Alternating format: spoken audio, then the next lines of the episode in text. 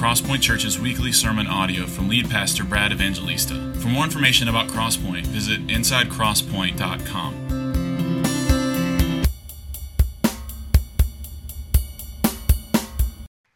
Amen. Good morning. How are you?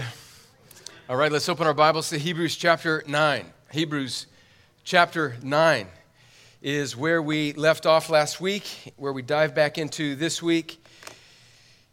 And as you're finding Hebrews chapter 9, we're about to take a dive into the first 14 verses of this beautiful chapter. If you're with us for the first time today, we've been journeying through this letter.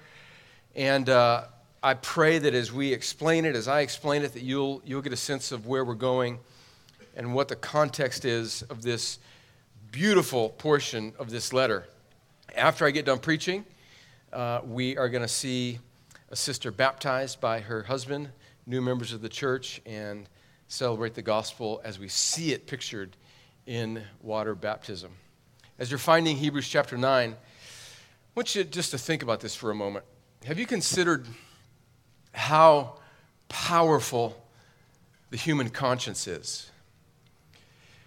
You know, there are people that can have everything that the world has to offer in a materialistic sense. But if their conscience is miserable, they can wreak havoc. And they're just, they're just dangerous, destructive people. But conversely, if a person has nothing really to speak of in a worldly sense, but if their conscience is clean before a holy God, then they can sing with joy those words from Romans chapter 8 that beautiful part there, verse 31 says, If God is for me, who can be against me? He who did not spare his own son, how will he not graciously with him give me all things? The point is, is that the conscience, the human conscience, is a powerful, powerful thing. And where we find ourselves in the letter of Hebrews today is a continuation of the argument where the writer of Hebrews, who remember the context, is writing to first century ethnically Jewish Christians who have trusted in Christ. They've received the message of the Jewish apostles, of Messiah being the fulfillment of all of the Old Testament, the Old Covenant. But because of persecution in Rome, where they likely lived in the first century, they were wavering. They were possibly about to give up on their trust in Jesus and to go back to being part of the old covenant, going back to Judaism and the law because it was more socially acceptable and they wouldn't be persecuted for it.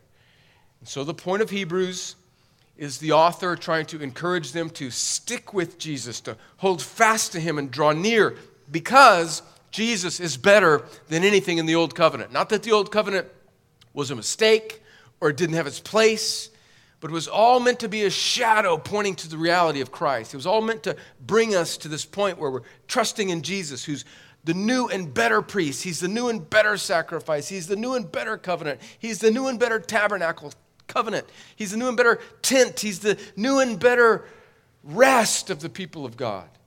And here in Hebrews chapter 9, he's continuing that argument how Jesus, this covenant, that Jesus has established between God and his people is a better covenant.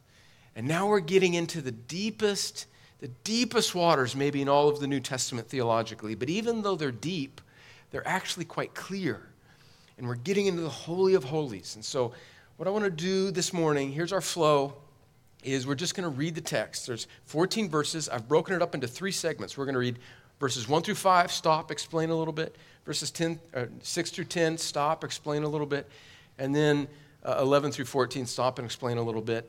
And then I'll be done, and then we'll see this sister be baptized. But here's the bottom line up front. Here, this is the only really thing we're going to have on the screen as far as notes, if you're a note taker. Here's just a bottom line up front, the BLUF for you military guys that like to just down and dirty. What's, what's the point of this? Well, here it is. Here's the main point. The new covenant is better than the old because Jesus is a better priest and a better sacrifice who's able to cleanse our conscience, not just our flesh. So hold fast to Jesus. Let me read that again. Just keep it up there. The new covenant is better than the old In other words, the gospel's better than the law, that the law, the law pointed to the gospel, but the gospel's better. Jesus is a better, because Jesus is a better priest and a better sacrifice who's able to cleanse our conscience, not just our flesh. So hold fast to Jesus. Let me pray and let's work through this text. Lord, help us. Help me be magnified. We just want to see these glorious realities, and by seeing these truths, we want to be transformed by them. We want to be made more into the image of Jesus. May the end of today be more awe, more reverence, more wonder, more worship, more transformation, more clean consciences in this church. And for any of our friends that are here today that don't know you, may you, for the first time, give them a heart to believe and eyes to see that their only hope is the one true mediator, which is Jesus, who alone can stand between them and God and satisfy their deepest need. So, Lord, do this, I pray, and help me serve these people in Jesus' name. Amen. All right, verses 1 through 5. Let me read and stop and give some thoughts. Now, even the first covenant, the writer of Hebrews says, following on chapter 8, which was just an argument that the new covenant is better than the old, he says, Now, even the first covenant, speaking of the old covenant, had regulations for worship and an earthly place of holiness. For a tent was prepared. Now he's reflecting back on the worship in the wilderness of the people of God after being rescued from Egyptian captivity in Exodus. And then Moses goes up on Sinai, receives the law, and then they worship in the wilderness for 40 years before they make it into the promised land. For a tent was prepared, this tent where the priests were supposed to meet a tent was prepared, the first section, in which were the lampstand and the table and the bread of the presence. It is called the holy place. Behind the second curtain was a second section called the most holy place, having the golden altar of incense and the ark of the covenant covered on all sides with gold, and which was a golden urn holding the manna and Aaron's staff that budded and the tablets of the covenant. Above it were the cherubim of glory overshadowing the mercy seat. And of these things we cannot now speak in detail. It's not like he was unable to. I think the point that he's making there in verse 5 is he's just saying, listen, we could go into we could do a deep dive into all of this, but I'm just he's saying, I'm just giving you a little picture of this.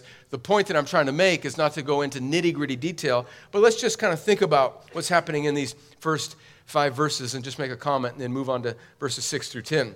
I just want us to notice in the first couple verses, just, just notice the, the regulations, the specificity of the old covenant. And we, we read all through Exodus and Leviticus. If you're, if you're reading through that someday, notice just the specificity and the intensity of the instruction on how God's people were to approach Him. Now, praise God, we live in the new covenant and not the old, but I do just want to make this observation for us casual Americans, and I'm glad that I live now. I'm, I'm really glad that I live now in this culture and in this day. But just a thought that if the new covenant is better than the old, if grace is better than the law, if, if, the, if the gospel's better than the law, if the age we live in now is better than the old, what impact should that have on the way? That we worship God. I think our worship should even be better in a sense. And so th- there's this, this, this kind of notion, I think, that is an unhealthy notion sometimes in American church culture where the highest ideal is a kind of casualness. And, I, and I'm all for casualness. I'm, I mean, I'm, I'm from the nation of Southern California. When I came to Fort Benning, now Fort Moore, 30 years ago, I owned two pairs of jeans and 15 t shirts and I came to church for the first time in Columbus, Georgia, and let me just say, nobody was wearing that in the church that I attended at the time. And I felt a little out of place. I'm all for casualness in a sense, but let's not make an idol out of it. And, and what's going on here is there is a kind of reverence of the soul that we'll see that the new covenant is wanting to bring out. And we do ourselves and unbelievers around us and the ethos of our church if we think that the highest ideal is a kind of relaxed casualness it, it sort of it puts us off center on what it means to approach a holy god Now, I am not trying to impose a kind of external regulation on the way we dress or the songs we sing or the liturgy that we do. I'm just making the note that casualness isn't always the best thing in the world, especially when we approach a holy God. There should be a kind of reverence that should inform the Christians of every culture, regardless of the exterior form that it takes.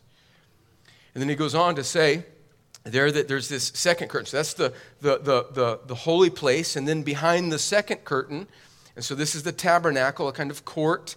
And he's really just interested in this holy place, which was a small little section of, the, of a tent erected, which is where the priest and high priest would meet with God. And then behind this holy place, at the end of this holy place, would be the most holy place or the, the holy of holies. And what's there? Verse 4, he says that there's a golden altar of incense that was being, uh, bringing Uh, incense being burned day and night. And that was part of the responsibilities of the priest to keep this, this aroma that was to smell good, sort of metaphorically, in, in a sense, before the Lord day and night is, is a kind of symbol of the worship of God's people that goes up before the Lord. And the Ark of the Covenant, this specific box, if you will, that God instructed Moses to build in Exodus according to very specific regulations. That was to be this place, that this box that contained certain objects. And what was in it? Well, he says that it was to hold this, this golden urn with manna this bread that was representative of God feeding Israel miraculously during their, their wanderings in the desert, and Aaron's staff that budded. So, this, this long stick, what's that what's that referring to? Well, in Numbers chapter 13, when Israel was wandering through the desert, they were starting to get grumpy with Moses' leadership and with the leadership of, of Aaron and the priesthood. And so God said, okay, bring all the, bring, everybody bring a staff here to the middle, and one of them is going to, I'm going to do something. I'm going to make one of them bud, like a dead stick. I'm going to make it sprout, and that's the one as a symbol of my authority that I'm giving Aaron and his sons in their priesthood. And so this, this dead stick that was a shepherd's staff, God miraculously caused to bud with green leaves to be an expression of his endorsement of the leadership of Aaron and the priesthood as the people were grumbling against Moses and Aaron and the leadership. So it's a kind of correction of the people of God for grumbling against the leadership that God instituted over them. And he's wanting to remind them of his leadership, his staff that at times corrected them in their wilderness wanderings in the desert. And then the third thing that's in this Ark of the Covenant is the tablets, the, the actual tablets of stone, the Ten Commandments that that Moses received from God on Mount Sinai. And then above this Ark of the Covenant that contained these three things in this Holy of Holies was the cherubim, these, these little angels that Moses was instructed, these angelic figures that he was instructed to craft. And there's specific instruction in Exodus as to what they were to look like. They were to have their wings spread over this middle part of the mercy seat, and they were to have their heads down, sort of looking at each other, but not up to the Lord in reverence. And God said to Moses in Exodus that it's there in the middle, in the mercy seat, on the top of the Ark of the Covenant, as these cherubim figurines showing the glory of these angelic figures worshiping the Lord. It's there that God would meet with the high priest, that he would meet with Moses and speak to him. And that's the picture that the writer of Hebrews is giving us this beautiful picture of the most holy place physically on the earth here in the Holy of Holies. Just, just a reflection or two. Again, I just talked about just the casuals. I just want us to see the, the holiness of God in meeting with his people. The priests would come in, and we're about to read about the priests here in just a moment in verses 6 through 10, but they couldn't even enter this place but once a year.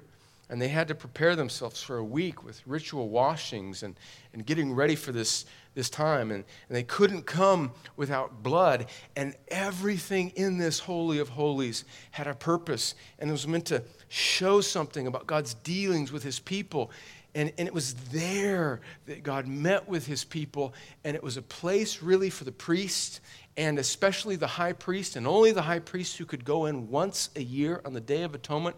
It was a place of fear and dread because if you did anything wrong, if you approached that Holy of Holies without doing all of these things that God told you to do, you would die. In fact, a couple sons of Aaron at one point did that in Numbers, and they, they dropped dead because they approached God irreverently. And that's the picture here of this first covenant, Holy of Holies, that the writer of Hebrews is drawing us to. Okay, now let's read verses 6 through 10. He says, These preparations having, this is kind of, he just basically gave us a, a little mini tour of the furniture of the Holy of Holies.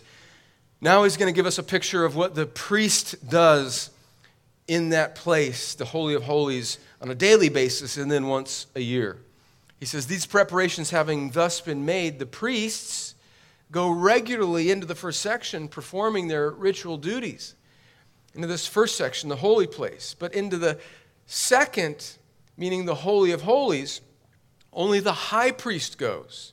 And he, but once a year. And that's referring to Leviticus chapter 16, which, if you remember, we read a couple weeks ago, which was the instructions about the Day of Atonement. It was the one day of the year that the high priest would go in behind the veil from the holy place into the Holy of Holies. And it's a very small, it's about five meters by five meters. It's a perfect little cube, a very small little room where this Ark of the Covenant is with Aaron's staff and the, and the manna and the tablets of stone. Once a year, on the Day of Atonement, the high priest would go in there, and we're going to read about once he did. That, that's, that's the Day of Atonement, where he would, before, transfer the sins. He would do all these ritual washings for his own sins, all of this blood sacrifice for the sins of the people, and then he would bring the blood. Remember, there were two goats. He would bring the blood of the spotless lamb into that Holy of Holies to sprinkle on the mercy seat to atone, at least in a temporary sense, or to purify Israel, at least in an outward sense.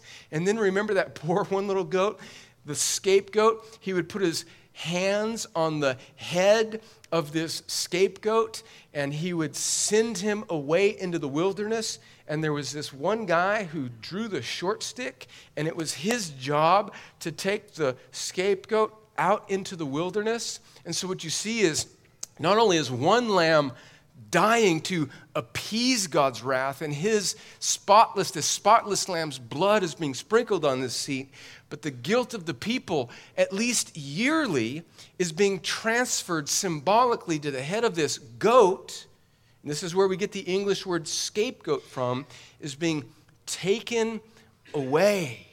And this is the Day of Atonement, and it only happened once. It's what the Jewish people today call Yom Kippur, which, which, by the way, is what just happened recently during the attacks from this terrorist group in Israel on the Israeli people happened on the day of Yom Kippur, intentionally, I might add, by the way, in an act of incredible evil and heinousness to attack the Jewish people on this holy day for them.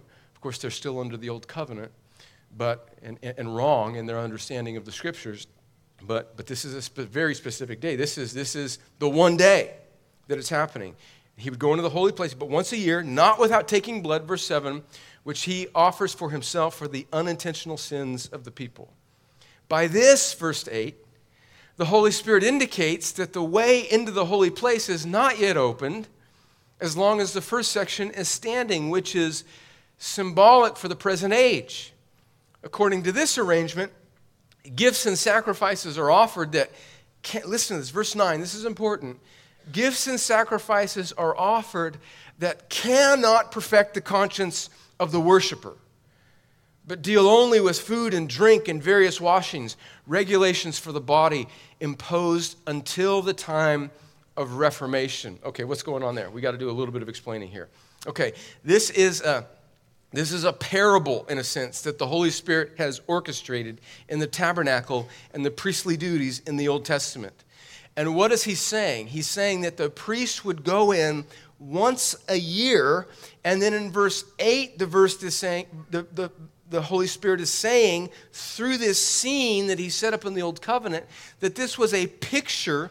And in verse 9, he's saying it's symbolic for us in the present age. It's meant to show us that as important as this was in the life of Israel, this particular law, this particular mode of worship, could not do something. What couldn't it do? Verse 9 it could not perfect the conscience of the worshiper.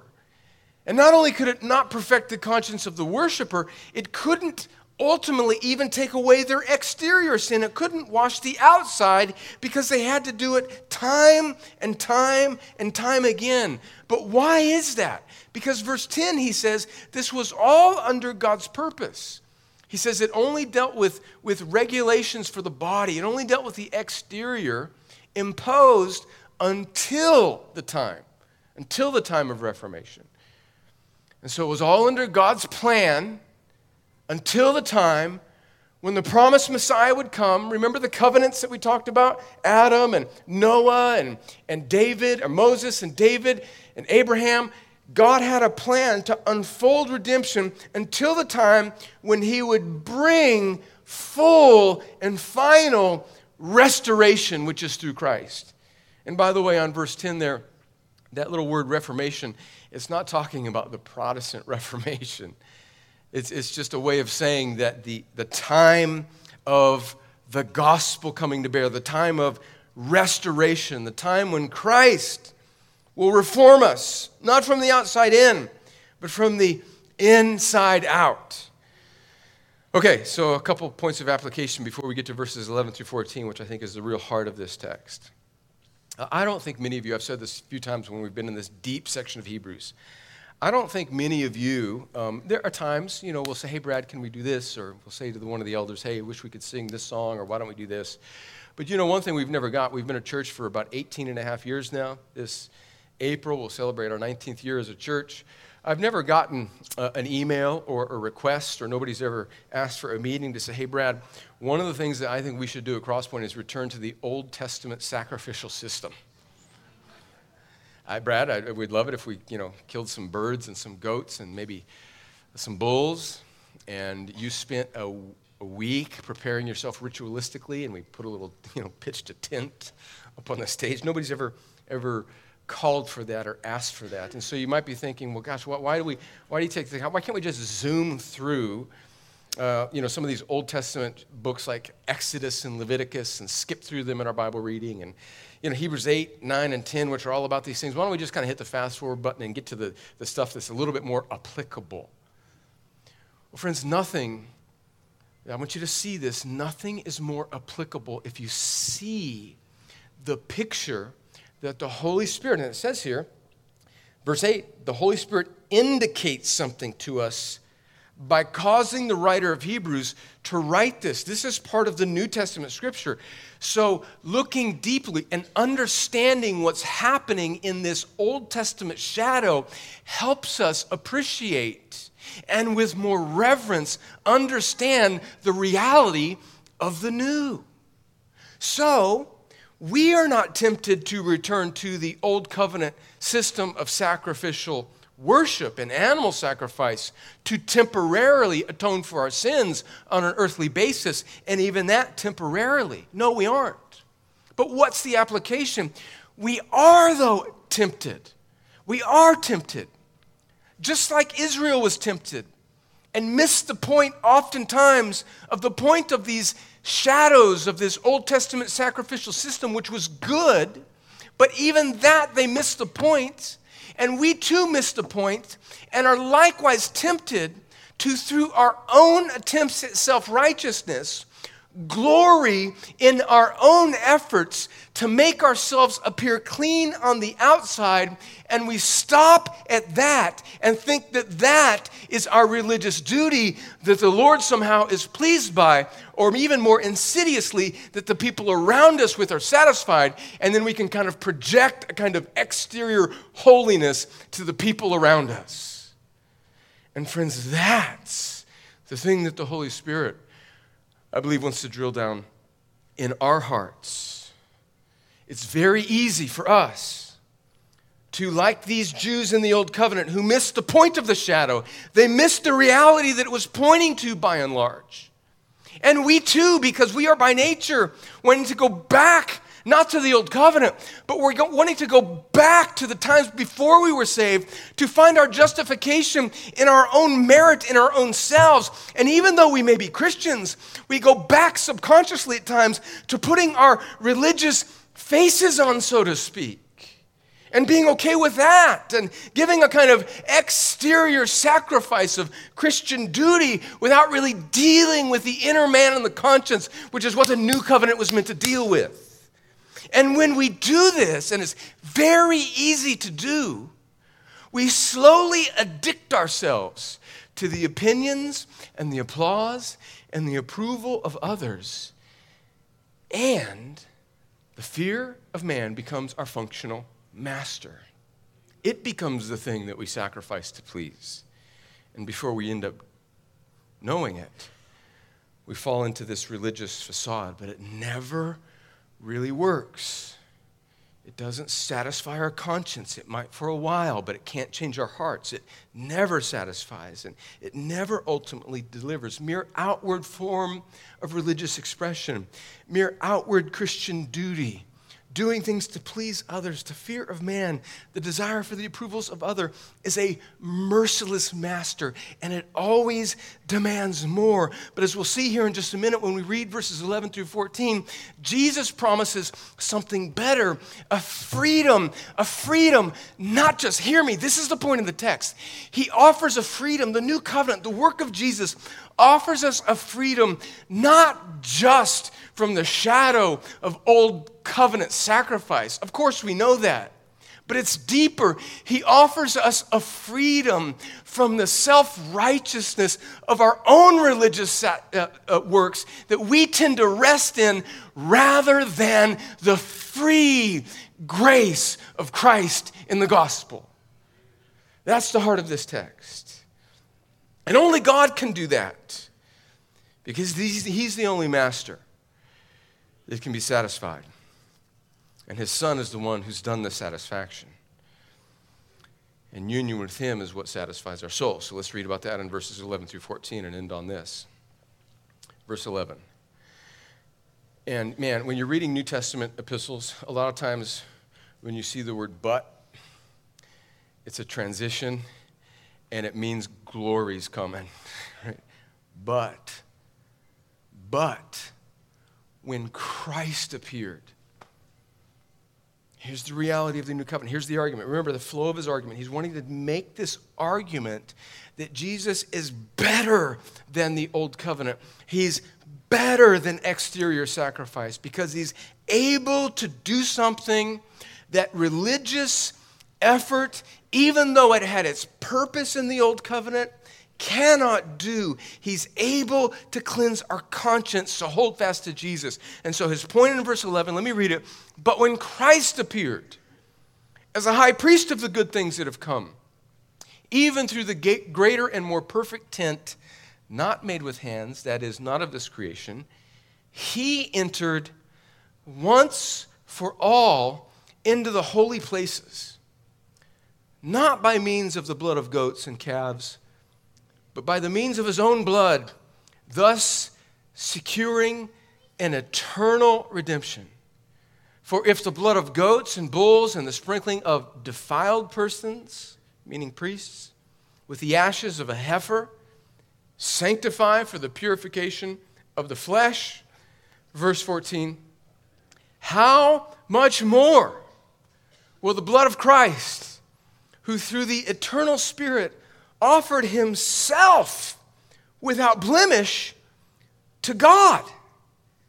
Purify our conscience from dead works to serve the living God.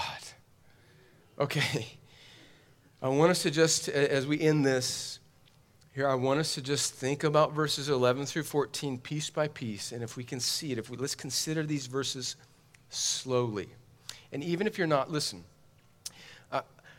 I think it's a, it's a spiritual scheme of the devil that has presented this assumption in the minds of many people, even some Christians, that the Bible is sort of unattainable to really be un- understand. And although there are no doubt difficult parts of the Bible to understand, in fact, Peter, at the end of his letter, Second Peter, speaks about Paul, and he says, "You know, our brother Paul wrote some things that are difficult to understand." I, I know, I know that's that's true. I'm not saying that the Bible is is is is just always easy to understand, but I will say this that everything that you need for life and godliness, no matter where you are, friends, you can get this. And here's, here's, here's what if you if we will just read this slowly and think through it, th- these may be deep waters, but they are clear waters. And right now, these verses, verses 11 through 14, present some of the most holy, maybe the most glorious scene in all of the Bible.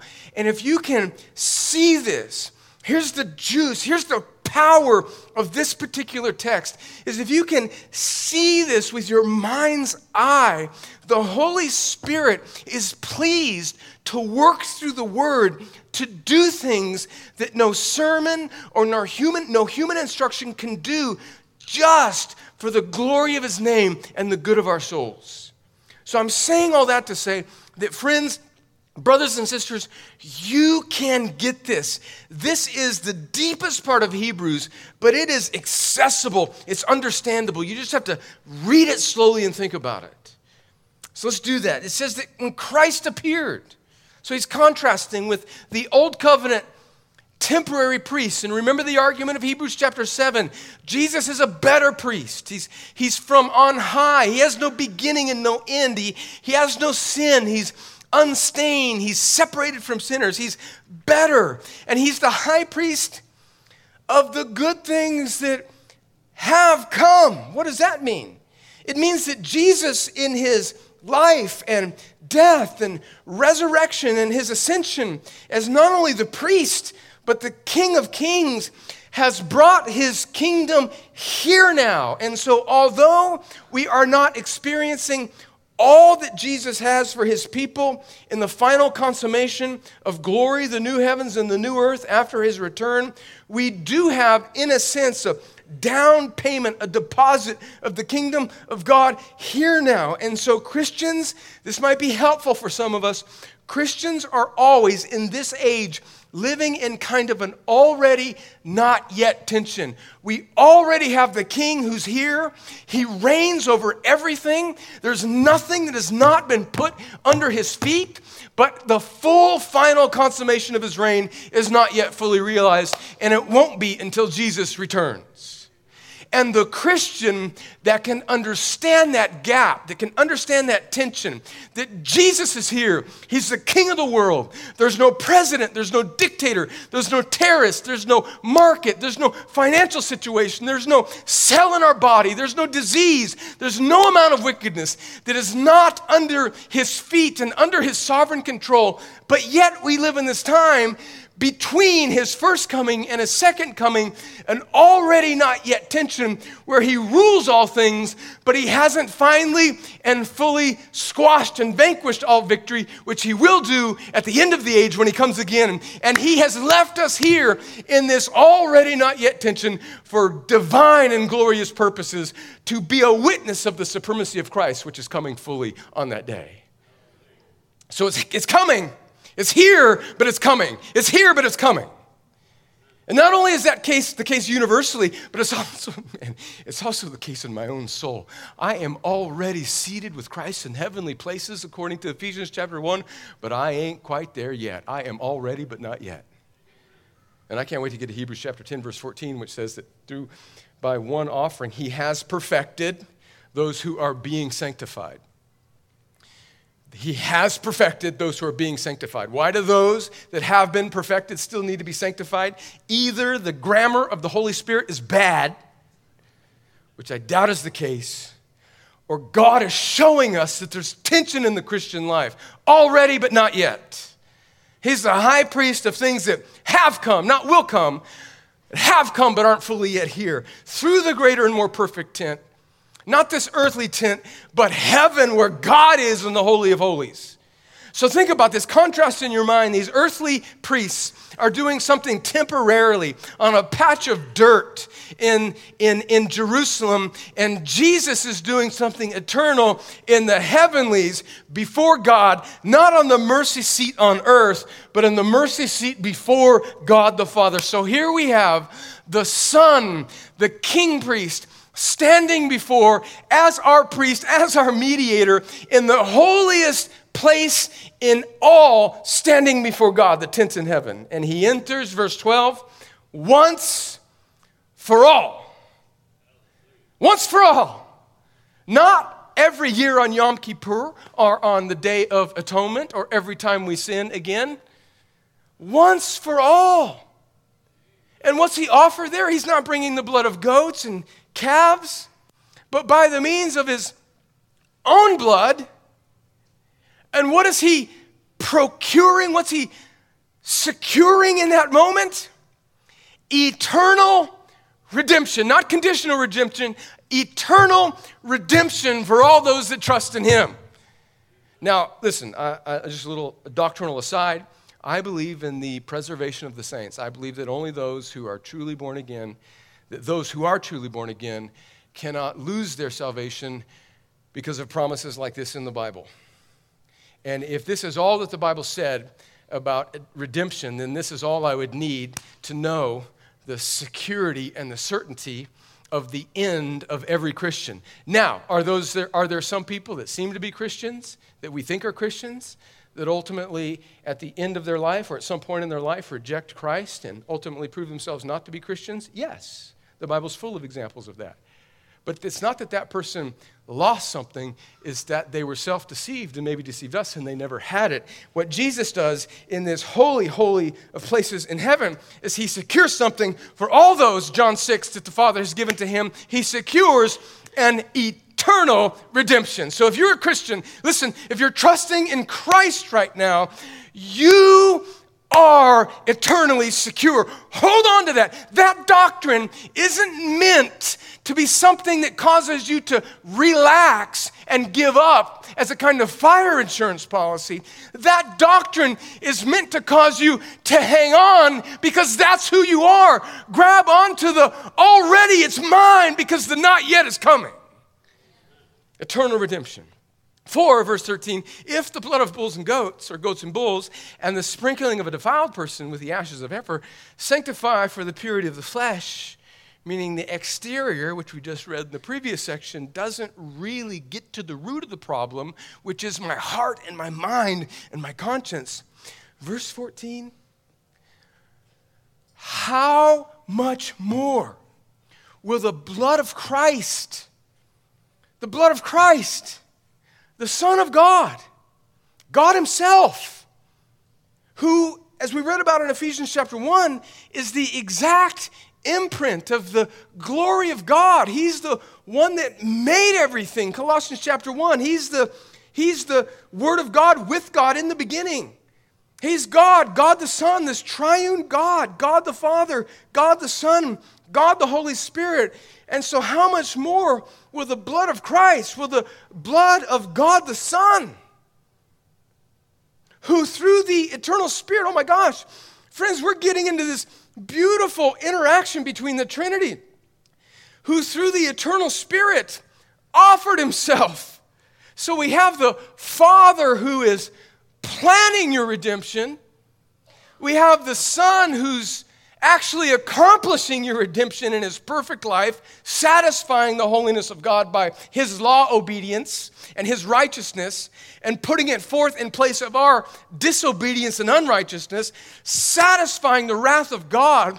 Ultimately, not think about this. What this verse, verse 14 is saying is that what Jesus is doing ultimately isn't merely on an earthly cross, but then the Holy Spirit, the third person of the Trinity, through it says that Jesus is offering himself through the Spirit, it's as if the Spirit is bringing God the Son into the Holy of Holies, placing his perfect sacrifice before the holiness of God on behalf of the people of God who are sinful, who have no hope but him.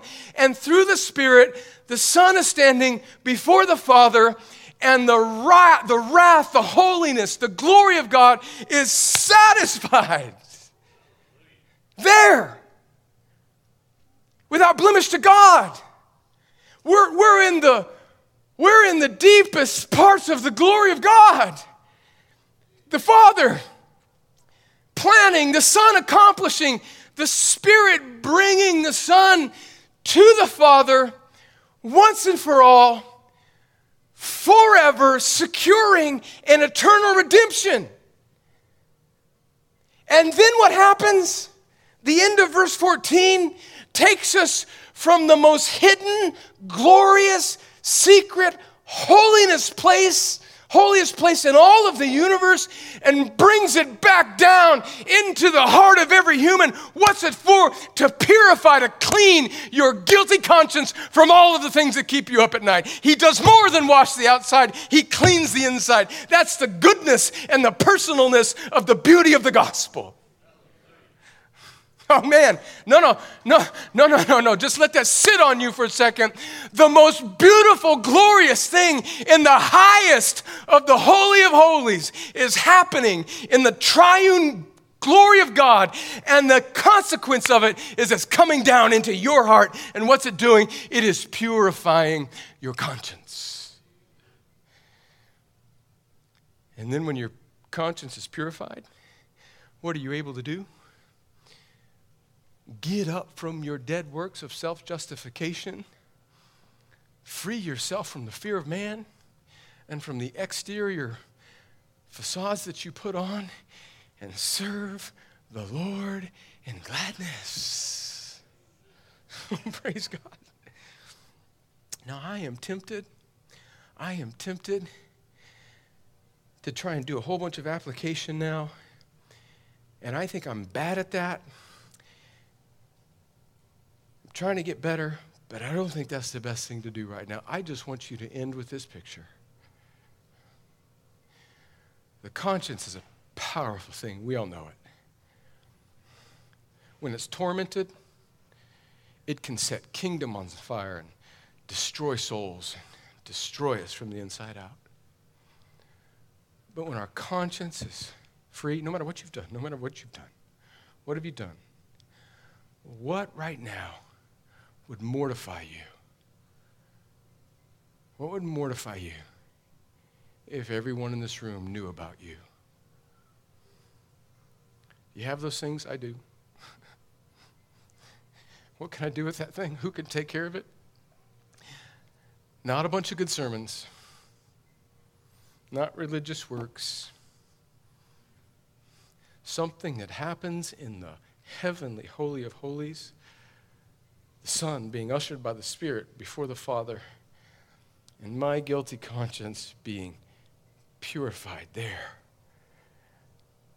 And that's mine. That's mine. That's the beauty of that's mine. That's for me and for you and for all who will call upon the name of the Lord. Where can I take my guilt? Where can I take the thing that plagues my soul? There. There. And then I can serve the living God and sleep at night because God is for me and not against me. Amen. Lord, the gospel is so good. It's, it's far better than we imagine, and it's so practical. It is so transcendent yet it is so immanent. It is as high as high can be, but it reaches down into the lowest of lows the hearts of people like us. Lord, I know that there are people in this room whose consciences are tormented. They may even be believers, but they're racked with guilt because of things that they have done, or even things that they still occasionally return to the vomit that they return to, the sin that you died for, they return to. And to appease their guilty conscience, they run back to things just to escape from the torment of their guilty conscience. Lord, would you, by your grace, just by helping us see what's happening in the gospel and in the Holy of Holies, finally put our consciences at ease and renew us afresh by the beauty of the gospel of Jesus. And for those that do not know him, Lord, would you, by your grace, help them see that this is their only hope to trust in Jesus, this high priest, who alone can purify them from the inside out. Do it, I pray, in Jesus' name. Amen.